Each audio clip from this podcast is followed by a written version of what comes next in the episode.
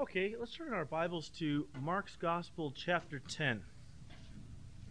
As we continue our study through the book of Mark, and again, just to kind of review a little bit, uh, Jesus has now actually uh, come down from the area of the Galilee, and uh, he's on his way to Jerusalem, where he knows uh, in just a short time he's going to be crucified. So we are in the last phase of the Lord's earthly ministry. Uh, he's going to be spending now the remaining days in Jerusalem, staying primarily at the house of uh, Mary, Martha, and Lazarus, but often spending all night in prayer in the, uh, the, on the Mount of Olives. Um, as, as Calvary approaches, he's now uh, just more and more spending time with his Father to prepare himself for the cross. But at this point in Mark 10, we uh, left off at verse 13 last time, and it says, Then they brought young children to him, that he might touch them, but the disciples rebuked those who brought them. But when Jesus saw it, he was greatly displeased, and said to them, Let the little children come to me, and do not forbid them, for of such is the kingdom of God. Assuredly I say to you, whoever does not receive the kingdom of God as a little child will by no means enter it. And he took them up in his arms, put his hands on them, and blessed them. I love that picture of Jesus with the little children. And the Greek word here is a word that means real little children, like infants to, oh, we'll say toddler age. Okay, they're, they're very small. In fact, uh, Luke tells us that uh, Luke uses the masculine they. They brought little children to him, signifying it was the men, the fathers. And I do think there's something important there. I think it's important for us fathers to bring our children to Jesus in a very real sense. I think sometimes men defer that to their wives. Well, she kind of takes care of the spiritual stuff at home here, and I'm out making the money. Well, no, I'm sorry, that doesn't cut it. Uh, you know, as fathers, we have a responsibility to uh, to obviously bring our children to Jesus, and primarily that's accomplished by us walking closely with the Lord and letting our children see in us a, li- a living, vibrant relationship with the Lord. I- I've said it before. I'll say it again most of what our children are going to take away uh, from us about the Lord is not taught but caught. They're going to catch it from what they see in us. Uh, and if you have a contagious relationship with Jesus Christ, if you're on fire and you love Him with all your heart, your kids are going to pick up on that. Because you can sit them down and you can teach them doctrine from here until the Lord comes back. But if when you get up off the chair and you go out and live, uh, you know, for the world all week long, they're going to forget what you say, but never forget what you were. So uh, it's important. But but they brought the little children to Jesus.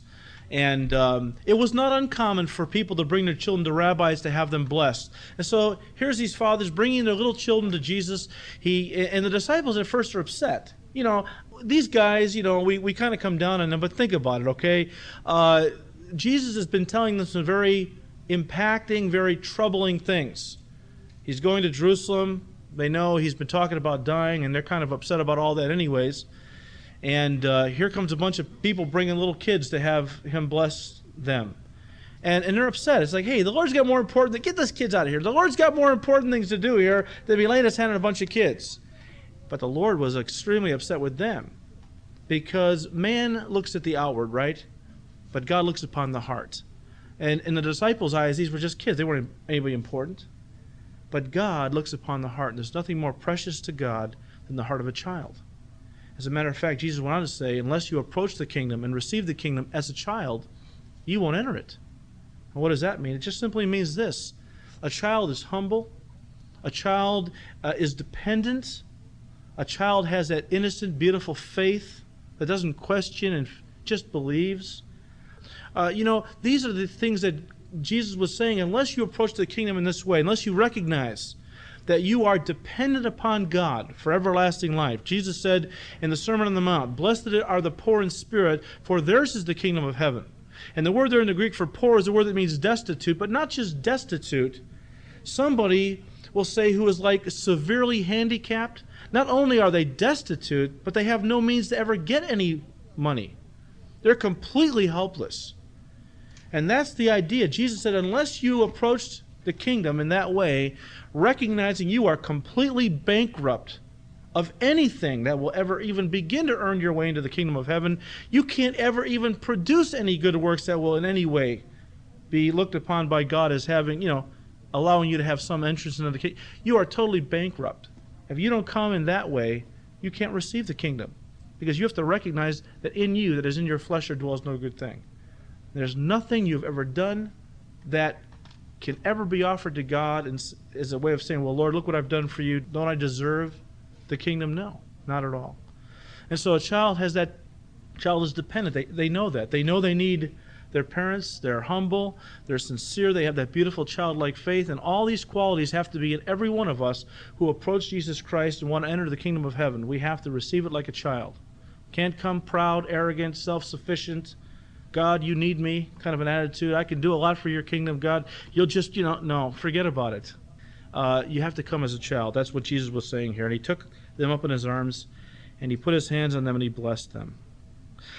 Now we get into a story that, for me, is one of the most fascinating encounters of all the people that came to Jesus Christ. To me, the story of the rich young ruler is one of the most fascinating and impacting. We know it was important because it, all three of the um, of the synoptic gospels include this story in them. So Matthew, Mark, and Luke all thought this story was important enough to include it in their gospels. And not only that, we know it was unique because out of all the people that came to Jesus, the rich young ruler was one who left worse off than when he came. Many people came to Jesus sad, but they all always left rejoicing. This is the only guy that came to Jesus expecting to receive, yet going away very sorrowful. Okay? And I think this is one of the most important encounters in all the Gospels of Jesus dealing with somebody because as we go through the story, you're going to realize that I believe the Holy Spirit included this. This whole thing was included here in the Gospels for our learning, in that so oftentimes I think we're so prone to present a very, uh, very uh, shallow, canned presentation of the Gospel, and we don't really stop to really make sure, first of all, that we know what the gospel is all about. We think we do. But so many Christians don't really understand what it means to really be, give your life to Jesus Christ. Oh, they think they do. And when they present it, it's just, you know, what just, hey, got problems hey you need jesus right and, and and and give your heart to jesus or accept jesus and man things will you know and we're we're, we're being salesmen for jesus and we're trying to package and present the gospel, as I said before, like a miracle cure for all the headaches of life. If anybody was a candidate for salvation, it was this guy. Okay? And you know what? The way Jesus handled this guy, he would have flunked probably every course in evangelism offered in our Bible colleges and seminaries today. Because this was so unorthodox. And how we ever let this guy get away, people would look at this and go, I mean, if it was one of us, who had taken a course on evangelism and then handled somebody like this, we would have been, man, it would just, wow, worked up one side and down the other for letting a guy like this get away. How could you blow this guy? This guy came to you. How many people come to you and say, What must I do to have eternal life? How many people do that? You know, here's a guy who comes to Jesus. I mean, forget all the pre evangelism stuff, you know, that we have to go through all the time, you know, proving to people that God does exist to the best of our ability that the Bible is the Word of God, that they need salvation, and so on and so forth. All this was, this guy comes to Jesus looking for eternal life. How in the world could Jesus have ever let this guy get away? Well, I think there's a great lesson here about evangelism. Now, as one, uh, now as he was going out on the road, one came running, knelt before him, and asked him, "Good teacher, what shall I do that I may inherit eternal life?" Matthew tells us he was rich and he was young. Luke tells us he was a ruler, archon in the Greek, which uh, is some kind of a leader or a ruler, and many believe he was a ruler of a synagogue. And so think about it, he was rich, young, at the top of his profession. He was a first century Palestinian yuppie. If you think about it, which is an interesting thing to think about, considering the day in which we live and how many yuppies and the whole yuppie mentality today, right? But here was a guy who was rich. He was young. He was a ruler of a synagogue. We know he was a moral man. And in all fairness to this guy, it's, it's obvious to me, at least, that he was sincere. He really did want to know what he had to do to inherit everlasting life. I mean, he comes to Jesus Christ. Now, remember, this is at a time when the Pharisees uh, and members of the Sanhedrin uh, had openly denounced Jesus Christ. Remember now, he's going to be going now uh, into Jerusalem where the word has already been put out by the Pharisees. Anybody claiming to follow this man is going to be excommunicated. Now you say, well, I guess that's kind of severe, but is it a big deal? Uh, it's not a big deal today when somebody's disfellowshipped from a church because they refuse to repent of sin. You just go down the street and, and, and fellowship with the next church. But in Israel, you have to understand, and when I was out there last November, they showed us the ruins of some of these towns. And every town, the synagogue was right in the middle. It was the center of the life of that community. So to be put out of the synagogue, you were not just excommunicated, you were disowned. People didn't talk to you.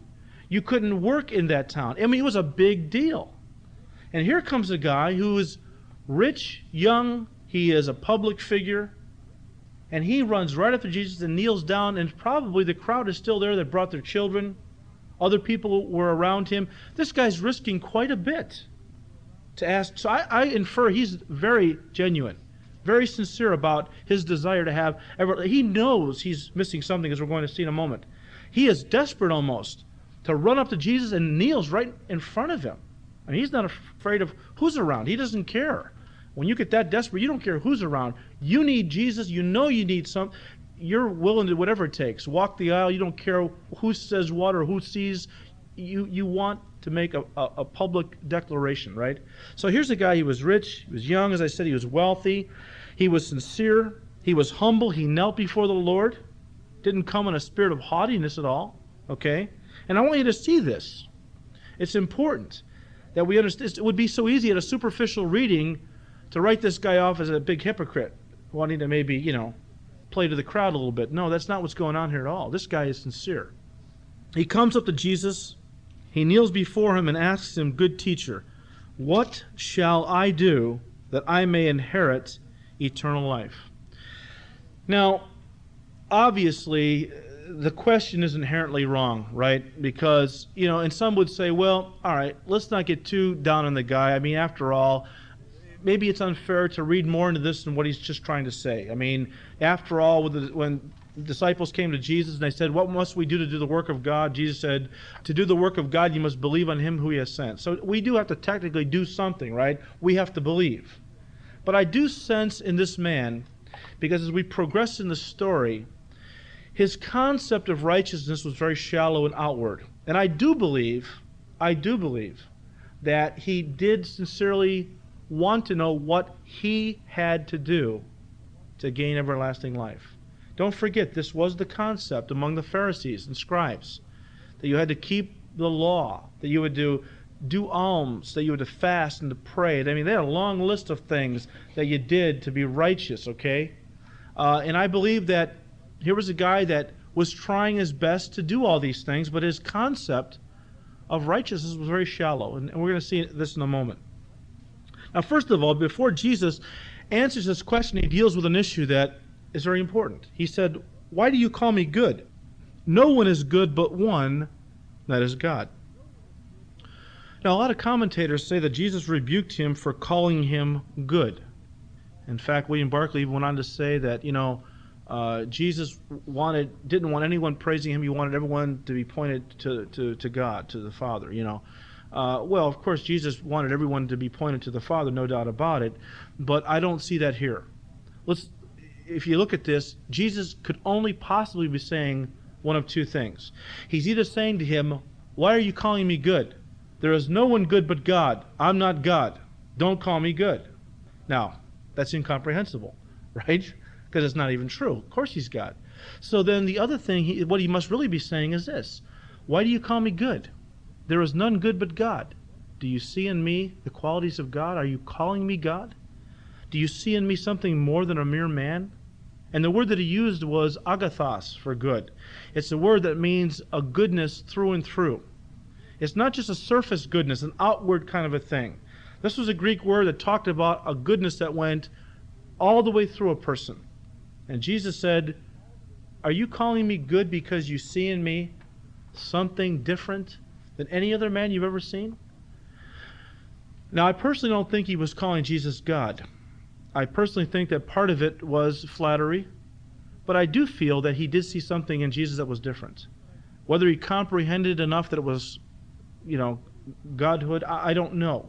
We know that Jesus tried to elevate his faith, tried to tried to enlighten him to its true nature. And so I believe that the first issue, of course, in eternal life is knowing who Jesus is, right? Jesus said, unless you believe that I am, you'll die in your sins. I am is, of course, the name for God.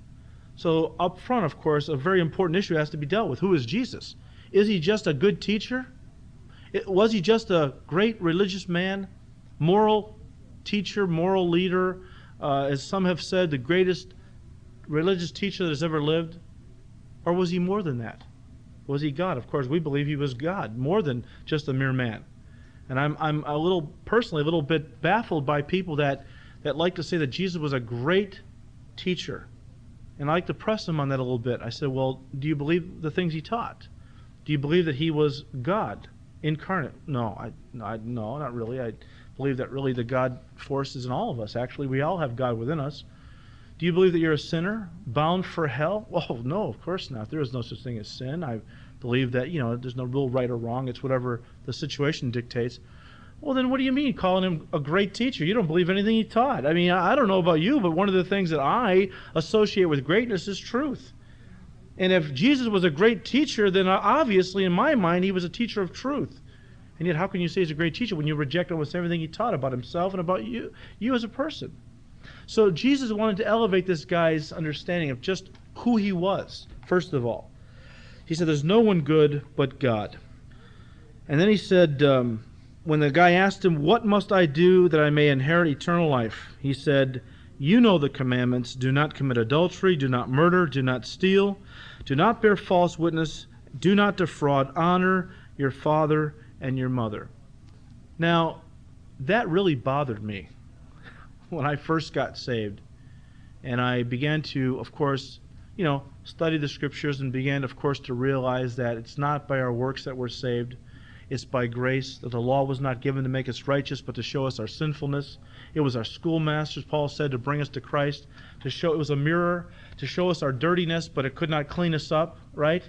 Only Christ could give us that kind of righteousness that the law could never give us and it was never intended to give us. It was just God's standard to show us how far short we fell of attaining to God's real standard of righteousness. So, why in the world, when this guy comes to Jesus Christ and says, What must I do to be saved? What does Jesus do? He tells him to keep the law.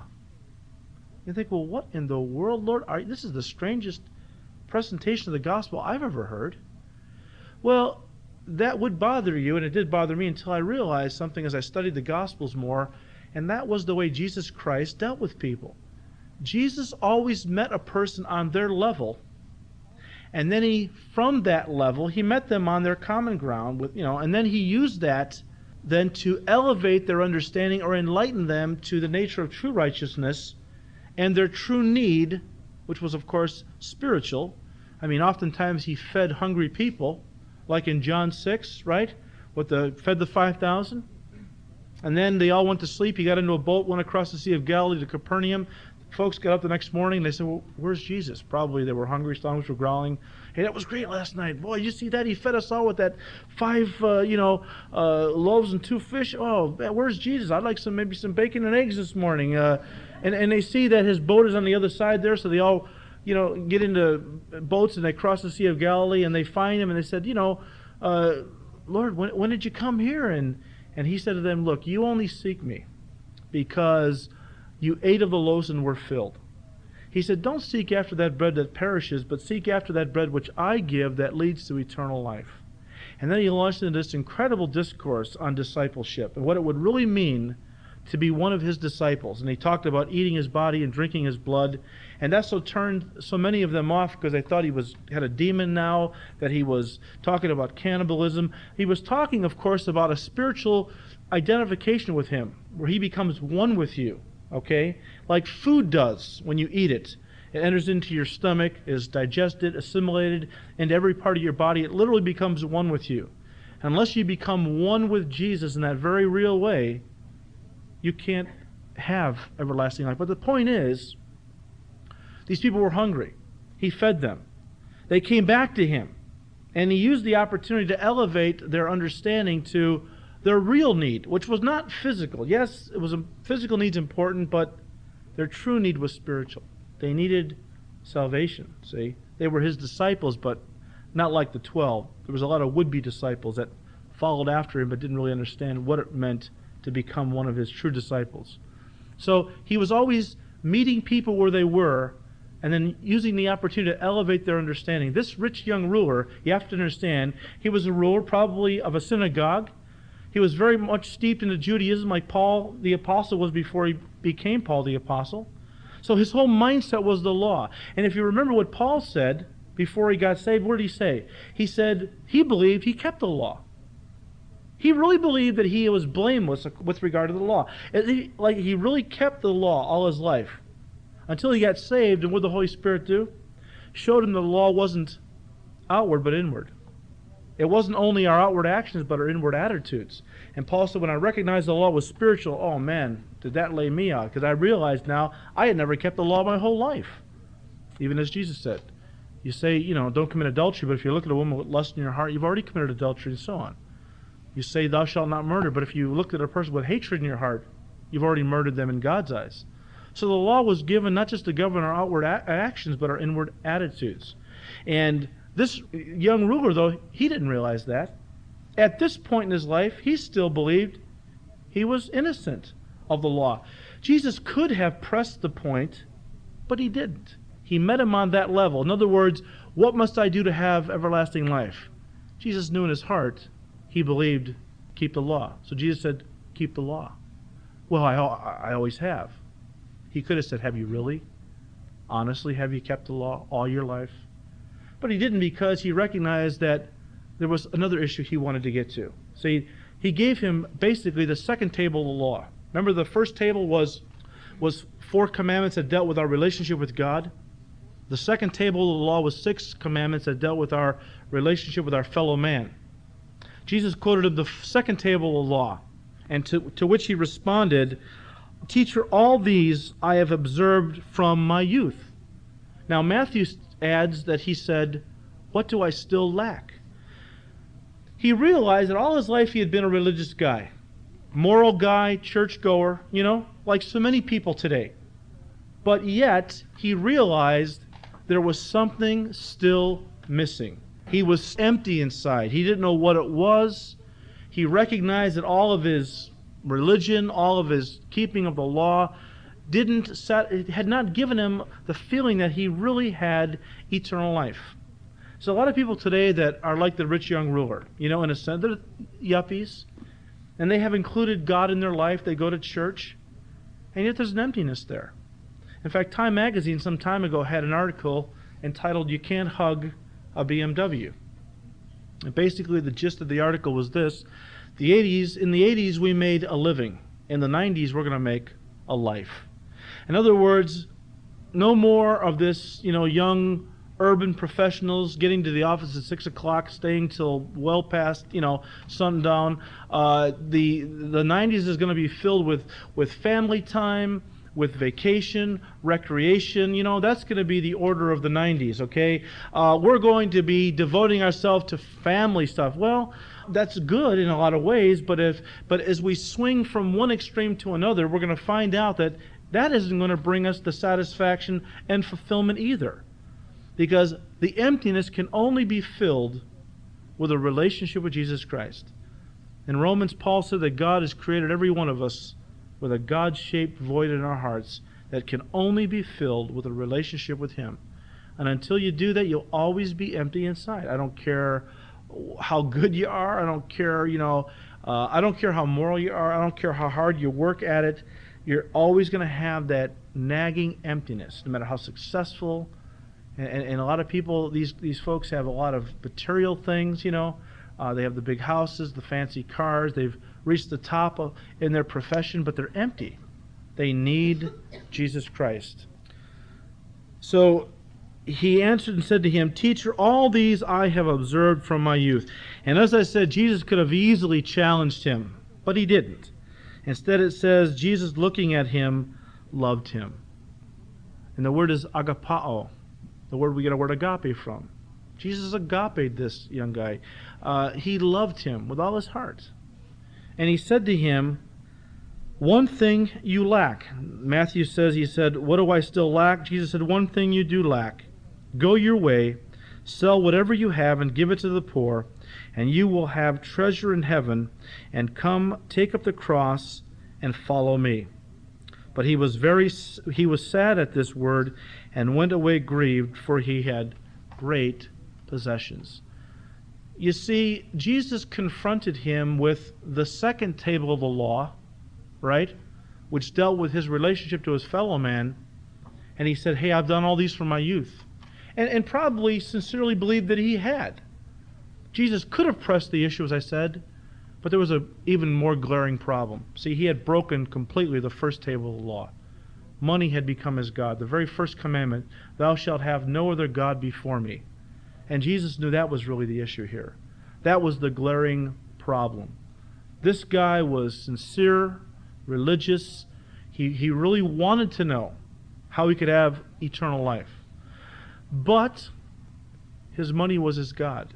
And, you know, maybe that's why he found it so easy to keep the second table of the law, or at least to think he kept it. He, had, he didn't have to steal, he didn't have to covet. He had all that he wanted, basically. Uh, it's easy to obey God when you desire to. You know what I'm saying? It's easy to say, hey, I've never, I've always been faithful to my wife. I've never cheated on my wife, and yet you've never had an opportunity.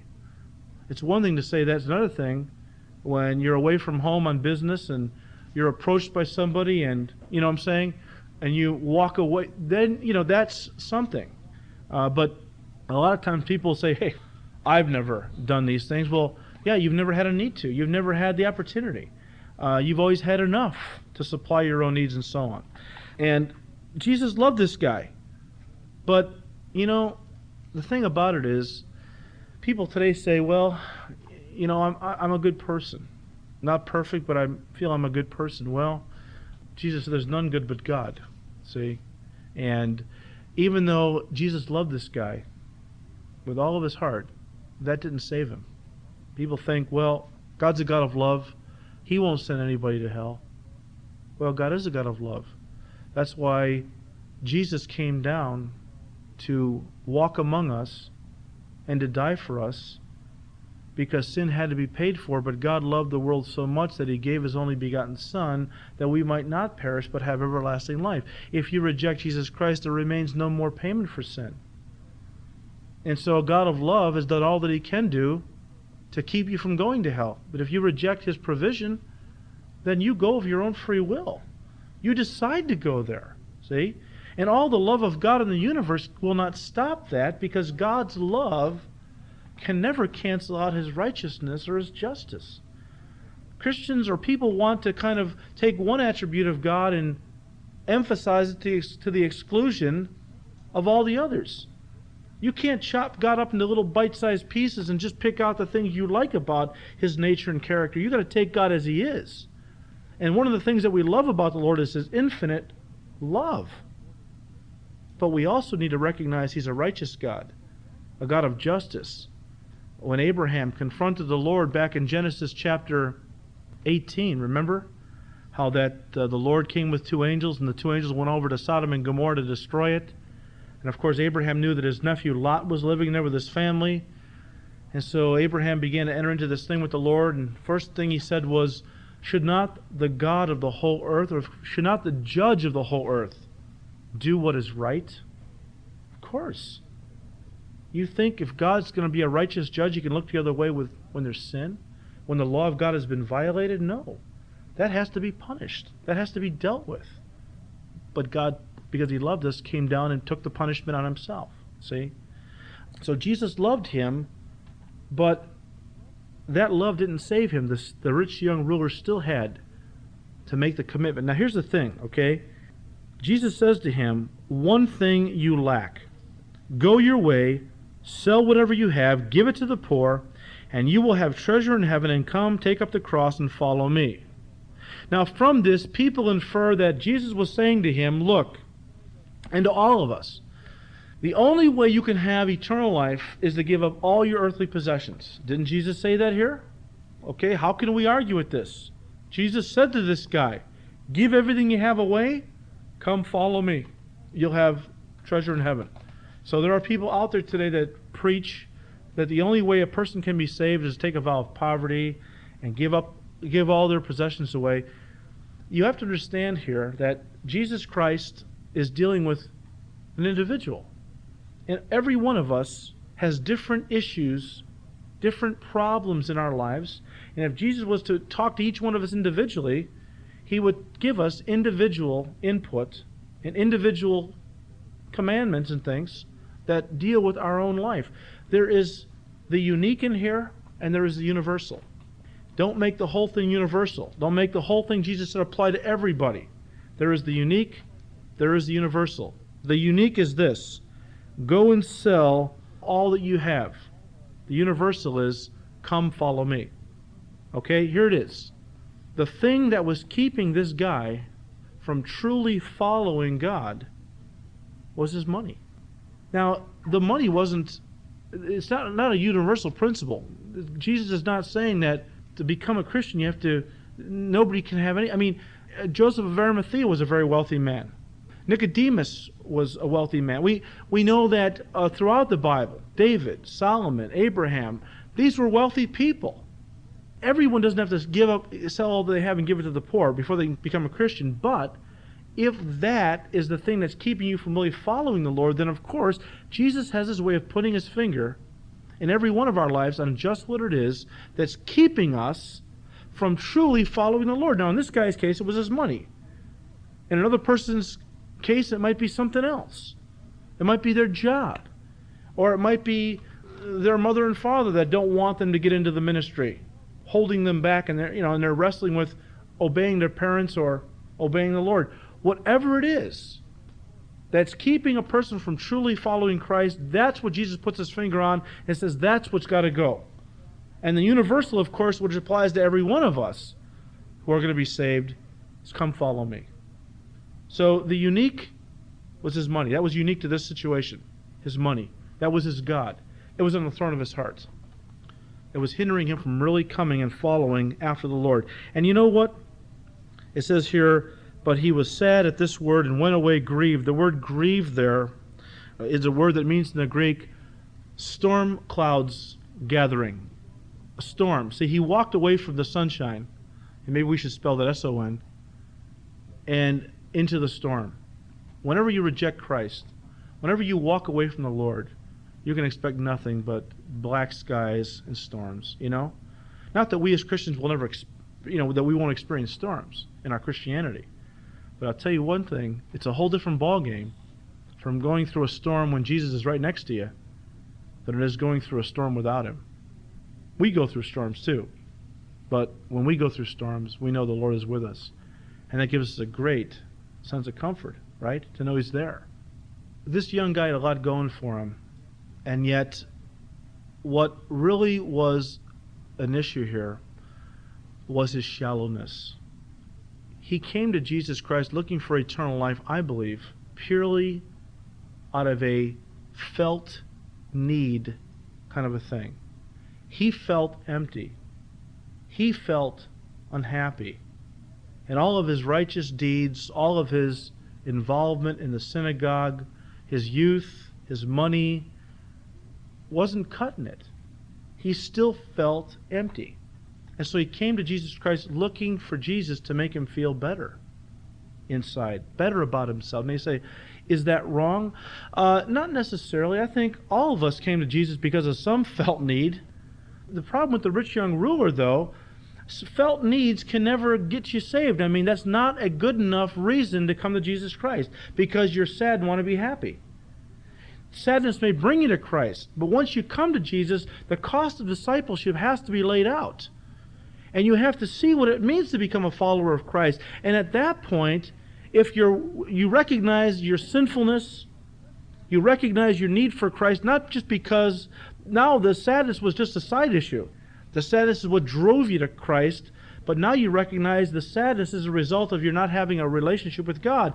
And now you realize that is the greatest need facing you. And then if you see your need for what it is, as I said, Jesus meets us on our level of our needs and all, but then elevates our understanding to our real needs, which is, of course, eternal, spiritual, right? The new birth. Well, when you see it for what it is and you recognize your need for God, for the Lord, and if you're willing to make that commitment and forsake all, you know, to, to do whatever it takes to be a follower of His, then you enter, enter into eternal life if you come to Jesus because you're sad, you want Him to kind of give you a little bit of a boost, you know, like a lot of people do. They're going through a bad emotional period. They're lonely, depressed, maybe. Things have, are going wrong one after another.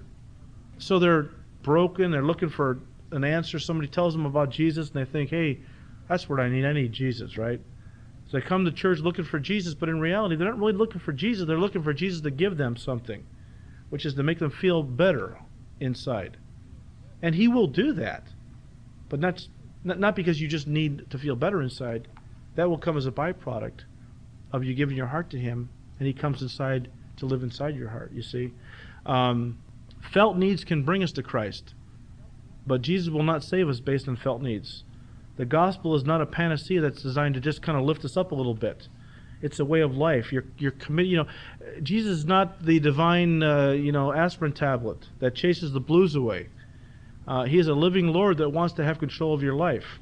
And the rich young ruler, when the costs were laid out in front of him, he wasn't willing to pay the price, you see? And that's the thing you got to see here. He wasn't willing to pay the price. He wanted to add God to his life and keep all of his possessions and all of his other things going on.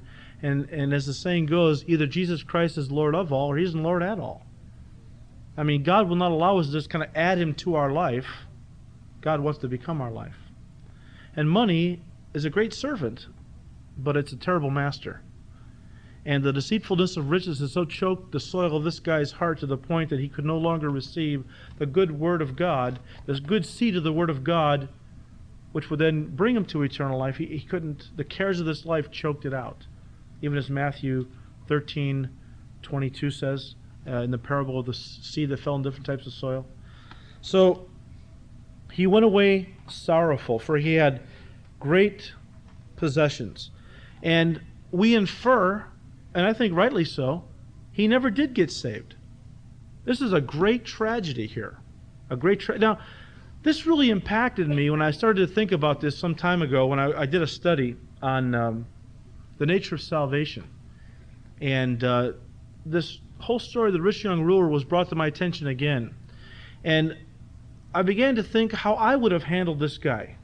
Think about put put yourself in Jesus' position. Say somebody comes running up to you.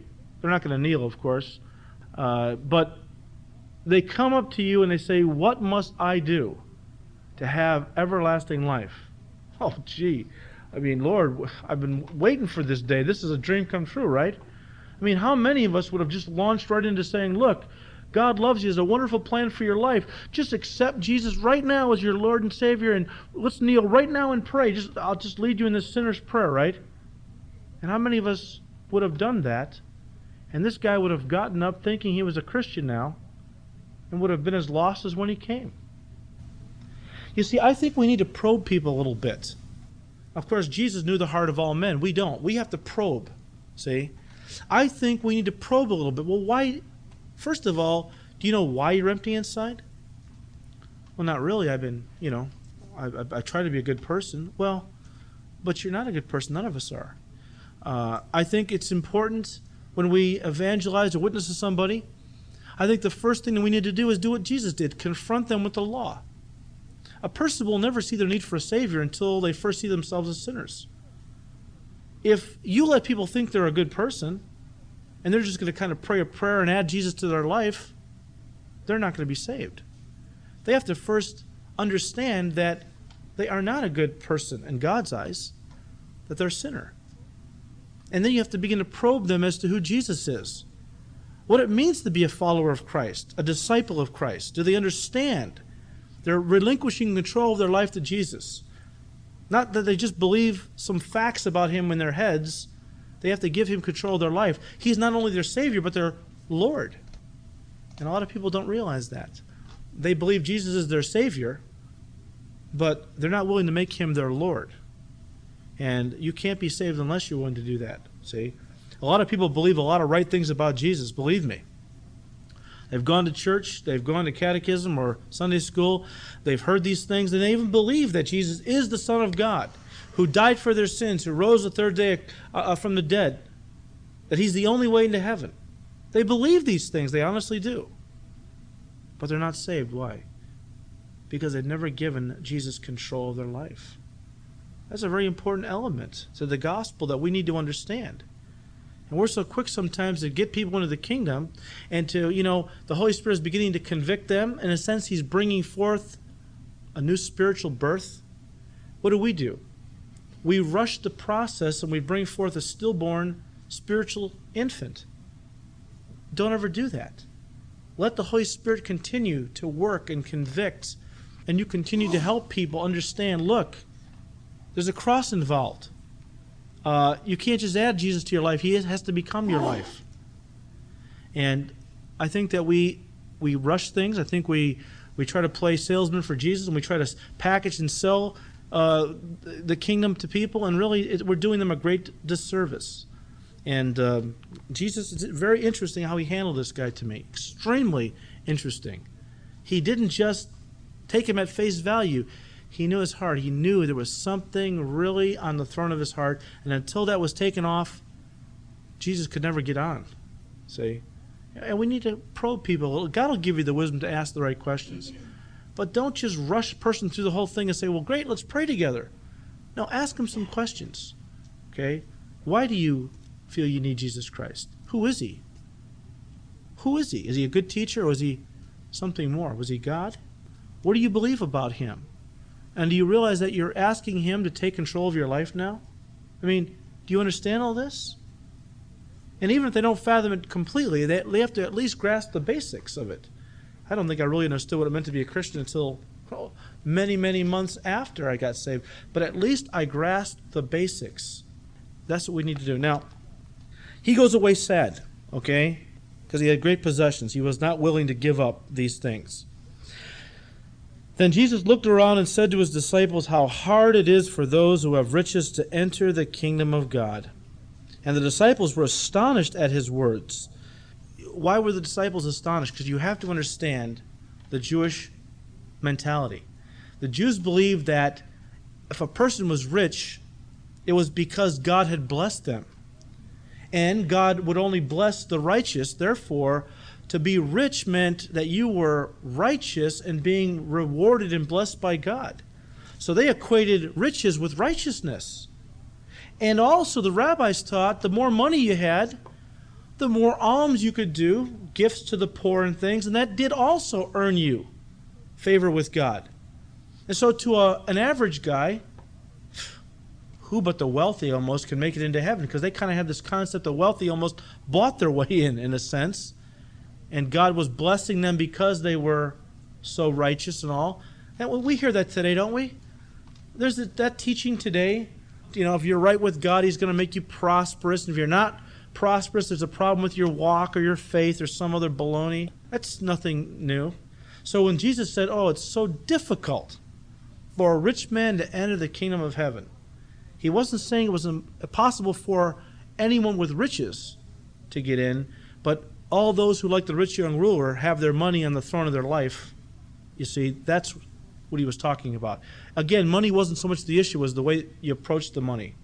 That's what he was getting at. Paul said it's not money that's the root of all evil. It's what? The love of money. You can be a Christian and be wealthy and use that money for God's glory. And by the same token, it's not more spiritual to be poor because a poor man could be as greedy as some rich people. He could just every day lust after the thought of being wealthy, winning the lottery. He's consumed with money too. He just doesn't have any. See? It's not more spiritual to be poor. It's all in the heart, how you approach the money. Anyways, the disciples, as was so often the case, were dumbfounded. Okay, he, he laid these guys out more than once with some of the things that he said. And then he said in verse 24, Children, how hard it is for those who trust. You see, that was, that was the key he was getting at. It really wasn't the money, it was that this rich young ruler and others like him who trust in their riches to get them into heaven, what? They're never going to get there. That's the key. You trust in your money to get you into heaven, you'll never get there. See? How hard it is for those who trust in riches to enter the kingdom of God. It is easier for a camel to go through the eye of a needle than for a rich man to enter the kingdom of God. Now, there are those that say, well, see, now you have to understand, there was a subgate that was built into the main gates of the city of Jerusalem. Of course, there were like seven gates around the city, seven or eight. So I'm not sure which gate they're talking about. But they say, look, every night at sunset, the gates of the city would be closed. And of course, then all day on the Sabbath, too. And when that happened, all commerce stopped. No more traders coming and going. You had to protect the city at night from enemies, so they would close the gates at sundown. But there was this little subgate, a gate within a gate, that was just big enough for access and egress in and out of the city, one person at a time. It was called the Needle's Eye, see? And with great difficulty, you could get a camel through there if you got the thing down on its knees and stripped it of its cargo. And one guy literally would pull from the front, and one guy would push from the back. You could, you could with great difficulties, s- squeeze this animal through this little subgate called the needle's eye. You could literally put a camel through the eye of a needle. And that's what Jesus was talking about here.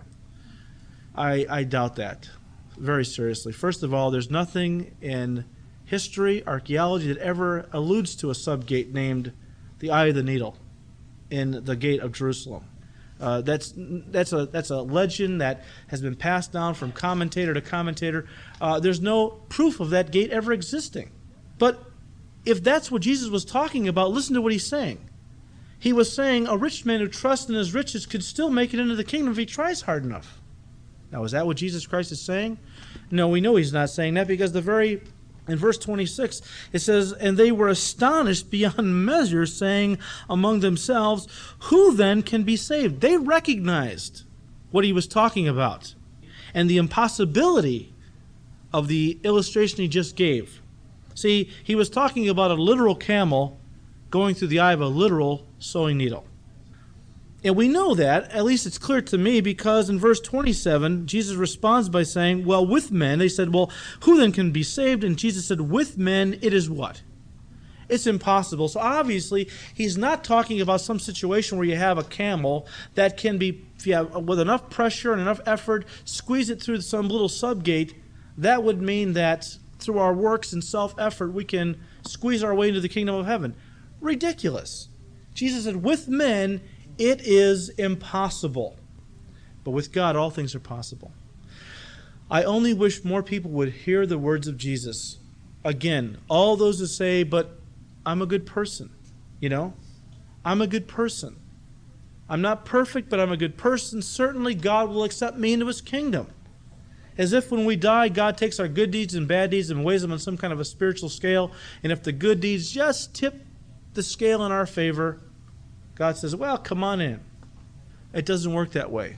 It doesn't work that way. Jesus said, With men it is impossible. Why? Because as Jesus said, there is none good but God. Don't say you're a good person because Paul the Apostle said, None of us are any good. I'm not perfect, but I'm a good person. Well, that's the problem. To get into heaven, you have to be perfect. You have to be good like Jesus was good, agathos, through and through. And none of us are good like that. In fact, in John 16, remember verse 10, where Jesus was talking to his disciples the night before his crucifixion, and he said to them, I'm going to be leaving soon, but I'm not going to leave you orphans. I'm going to send the Holy Spirit, the Comforter, the Spirit of truth, who will lead you into all truth, and so on and so forth. And when He comes, He's going to convict the world of sin, of righteousness, and of judgment. Of sin because they believe not on me, of righteousness because I go to my Father and you see me no more, and of judgment because the prince of this world is judged. But the second one is the key. Of righteousness because I go to my Father and you see me no more. When Jesus ascended into heaven and it was received by the Father to sit at his right hand, it was a declaration to the whole world that the only kind of righteousness the Father would receive up into heaven was the righteousness of Christ, which of course was sinless perfection. Now, when people understand what it really takes to get into heaven, what happens? Now all of a sudden they're emptied of self effort self worth. No more this, I'm a good person, because now they recognize to be truly good, you have to be perfect. You have to be just like Christ. And who's like Christ? I had a friend who uh, our sons play football together, Bobby, my son Bobby and his son. And uh, I've been working on this guy, keep him in prayer. His name is Frank. Been working on him for a long time. We got into a very good discussion the other night, and he was talking about this very issue and he was saying, you know, I, I know that I should be doing more, but I, I really still feel that I'm, I'm basically a good person. I mean, I look at the TV and I see these guys and all the things that they, you know, that's on the TV and the things that people do and murder and all these other things. And, you know, I just feel like, you know, obviously that I'm better than that and I know God will accept me. And I said, well, Frank, you, you look pretty good next to those guys, but how do you look next to Jesus? He said, well, not, not good. I said, well, of course you don't look good. He was perfect. The guys on the TV are not your standard. Jesus Christ is your standard. And unless you're as good as Jesus, you're not good enough. Now, Frank, that's why Jesus came, because none of us were any good. Jesus said, with men, salvation is impossible. No one ever worked their way into heaven. But with God, all things are possible. Remember what Paul said in Romans 3:23, all have sinned, all have sinned and have fallen short of the glory of God. Yes, some are better than others, but you know, in your mind, visualize the Grand Canyon. You know, at some parts it's what, I don't know, 10, 20, 25 miles across, and like a mile down. And if we lined up people at the farthest point, and each one of them took a running leap to try to make it, some would get farther than others, but eventually they would all fall short. Right? The same is true with, with righteousness. Some are a little better than others, but all fall way short of perfection and therefore way short of heaven. But Romans 6:23 says, "The wages of sin, all have sinned, fallen short of the glory of God. The wages of sin is what? Death, eternal death, eternal separation from God. But the gift of God is eternal life through Jesus Christ our Lord. See, it's not my works, it's the gift of God. Salvation is a gift. I can't earn it, it's impossible. But God freely gives it. And that's what Jesus is saying here. He's saying, hey, as good as this guy was, as moral and as rich and as ruler of a synagogue, you know what? All that is meaningless. It's impossible for him because he's trusting in his riches. He needs to empty himself get rid of it all because it's standing in his way between him and me. And he needs to come and follow me if he wants to be saved. That's what you need to be saved. You got to come and believe in me and follow me. Now, it suddenly occurs to Peter that, hey, wait a minute. We have left everything. You talked about this guy, he wouldn't leave anything. Hey, we have left everything, right? To follow you. And Jesus didn't rebuke, interesting, Jesus didn't rebuke Peter. He didn't say, you know, Peter, you're always thinking carnally, aren't you? You know? Always thinking about the rewards. No, I believe the Lord wants us to think about rewards. I mean, I don't think that obviously what God gives to us should be the motivation for what we do. Obviously, a love for God, uh, as Paul says, the love of Christ compels me. But it's not wrong to think to yourself someday, I can't wait to see what rewards the Lord's going to give me because he's allowed me to be a servant. I mean, he does the work. I don't take any credit for that. He does the work through me. I'm just an instrument. But yet someday he says he's going to reward me as if I did the work. And that's something to really get excited about, I think. And Jesus didn't discourage Peter. He said, Look, he said, Assuredly I say to you, there is no one who has left house or brothers or sisters or father or mother or wife or children or lands for my sake and the gospel's who shall not receive a hundredfold now in this time houses and brothers and sisters and mothers and children and lands with persecutions. Interesting, he threw that in there. And in the age to come, eternal life.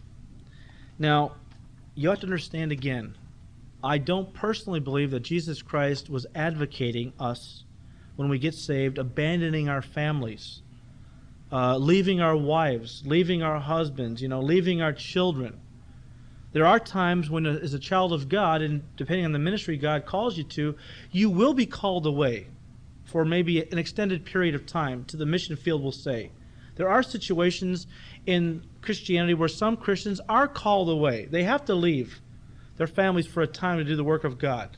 Uh, and, and some of the people I know, guys like Chuck Smith and Mike MacIntosh, they travel quite a bit around the world ministering for Jesus. They haven't left their families once and for all, of course, but it does, they're sacrificing time with their families for the kingdom's sake. But also don't forget this that the Jewish culture was so strong that whenever a person gave their heart to Jesus and became a follower, the family disowned him. In fact, to this day, they have a funeral service if you're a Jew. And your child comes home and says, I've accepted Jesus as Messiah. They'll disown him, have a funeral service, rip their clothing. I mean, you're dead now. You're, you're considered dead. In fact, Paul the Apostle was a member of the Sanhedrin. To be a member of the Sanhedrin, you have to be married. Well, many people infer that uh, when Paul got saved, what could have happened is his wife left him because he became a Christian, and she could not deal with that. And Paul speaks on the subject of marriage and things uh, almost from a first-hand knowledge. Uh, so we know that after he got saved and his wife, either she had passed away or he, um, or she had left him, he did remain single the rest of the, his life. But he was a member of the Sanhedrin, and to be a member of this, you had to be married. So you know what? There were a lot of people that, especially in Jesus' day, these disciples that followed him were Jews. They were giving up everything. They were excommunicated again, as I said, which meant they, they couldn't fellowship with their families. Their families disowned them. The, neighbor, the, uh, the community uh, didn't want anything to do with them, and so on. Uh, they left quite a bit to follow Christ. And Jesus said, All those who have done this shall they shall receive a hundredfold now in this time houses and brothers, sisters, and mothers, and children and lands. And those in the prosperity movement have pointed to this and said, look, see, Jesus said, you know, it said, uh, in this life, in this time, you know, to follow Christ means you're going to have houses and lands. See that? God wants you prosperous. He promised you that big hundredfold return, right? Well, what about the sisters and the mothers and the brothers? If he's talking literally here, right? That in prosperity is the issue. I mean, how do you have a hundred mothers? And a hundred, I mean, is he multiplying moms too now? And what is he saying here? No, I, I just believe he's saying something very simple. And Jesus said it earlier. He said, I've come to bring a sword between mother and, and uh, daughter, and father and son, and mother in law and, and daughter in law. The gospel divides. When you accepted Christ, some of you right here tonight, your families have kind of disowned you in a way. Maybe not to the extent the Jews did, but it's become very cool among your relatives uh, toward you. But you know what? Even though your earthly family has forsaken you, you've become a member of the family of God. And you know what? You have moms and dads and brothers and sisters and houses everywhere you go, really. Because when one in the body hurts, we all step in to fill the void. You know what I mean? Uh, how many times have we heard stories about families that have been burned out, houses burned, and the and the and the church families in the church take them in. And they have houses, right? Uh, and families. I mean, you know, we are a family. And that's what Jesus, I believe, was talking about. Yes, it costs a lot to follow him, but look at what you gain. You gain so much even now as the fam- a member of the family of God. And of course, in the age to come, riches and things beyond your wildest dreams. But many who are first will be last, and the last first. And maybe he was thinking about the rich young ruler again, who seemed to have it all right then, you know? In fact, people today are obsessed with youth and vigor and their bodies and, you know, the health clubs and, you know, and money, material things. This guy seemed to have it all. He was even a leader of a synagogue. In a lot of people's minds, he was first. He was up there. You know what I'm saying? And yet he's last. I mean, he's nowhere when it comes to the kingdom. I believe there's a lot of people now, even as Christians, who are very visible. And I'm not saying that everybody on the television, all the televangelists are crooks and hypocrites. I do believe a lot of them are. But I, am convinced that there's a lot of men and women out there uh, on, on TV that really love the Lord. And yet, as their ministries have grown, so has their income and the material things that they possess. And I think that they're first in a lot of Christians' minds in the sense they're very visible, their ministry is very successful. I mean, everyone knows their name in the Christian circle, you know. And yet, in the kingdom of God, they're not all that important, really, because they've stopped really be, being a disciple and taking up their cross and following after Jesus and really have become actually the kind of people that are really feeding off the gospel to the point where now they're the gospel has become kind of like a um, just a, a, way to acquire more and more riches. Remember what Jesus said about when he was sitting by the temple there and he saw the people coming in throwing their offerings into the temple treasury and a widow came and put in two mites and he said most assuredly i say to you she's given more than all of these they've given out of their abundance she's given out of her poverty and I do think that there's a lot of people that nobody knows about, and, and they're just simple people. They don't have much, but they're willing to give everything to Jesus and, and do. Uh, it's been said that the people that give the most to the work of God are the poorest section segment of the population. Rich people tend to be very cheap and greedy for the most part, whereas the poor tend to release more freely what they have. And even though the last right now, I believe that someday when Jesus comes and we all sit down in that big auditorium, wherever we're going to be sitting down, uh, they're going to be the ones up in front. And all these visible ones that were so visible today, television, books, you know, that lecture circuit, they're going to be way in the back. So now is the time to use our riches or whatever we have. I don't claim to have riches, but I mean whatever we have for the kingdom's sake, and to store up treasures in heaven where they'll never rust, where nobody can steal them from us. And someday, when we get there, uh, it's going to be incredible to see what God has uh, got for us. So, story of the rich young ruler, I think it's from a, a, a pastoral standpoint fascinating. The way Jesus dealt with this guy, you know? and I have to superimpose onto the story how I would have handled it, and I realize that uh, this story has helped me quite a bit in recognizing that I would have fallen right into the same trap a lot of people would have no doubt fallen into. I would have just assumed this guy was ready, knelt with him right there, and prayed with him. He would have gone off in his merry way thinking he was a Christian when he had not really counted the cost and made the true commitment. So, something to think about, you know? Take a little time don't just get out your four spiritual laws thing and just kind of with that canned presentation. Uh, I, I personally don't like that. I personally think you should let the Holy Spirit lead every lead you in speaking to every individual person. Not that you can't have a basic format to work from, but everyone's different. Uh, ask some questions, see where they're coming from, before you then, you know, are willing to pray with them to receive uh, eternal life. Let's pray. Father, we just thank you, Lord, that you've included this story for us because it has so much here for our learning. First of all, of course, it describes for us very vividly through this rich young guy the deceitfulness of riches and how that rituals and religious laws can give us a form of godliness, can make us feel outwardly righteous, and yet they really can't affect the heart. Only a relationship with you can really change us from the inside out.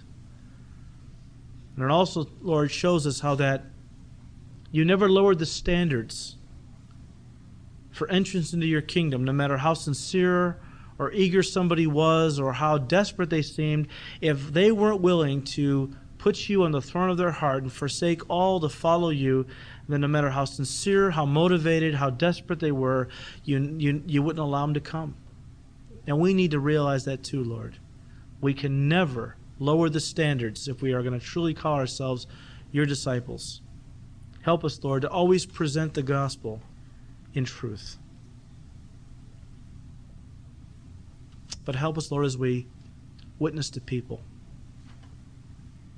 That we have the same kind of love in our hearts for them that you had. That we don't ever minister the gospel out of a condemning, self righteous, Pharisaical kind of a heart. But that our heart is always breaking out of love for somebody, wanting with all of our hearts to see them saved. That's the kind of love that should motivate our witnessing, Lord, and I pray that it would be.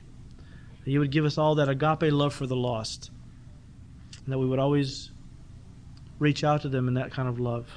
Not lowering the standards, of course, but wanting to love them into the kingdom.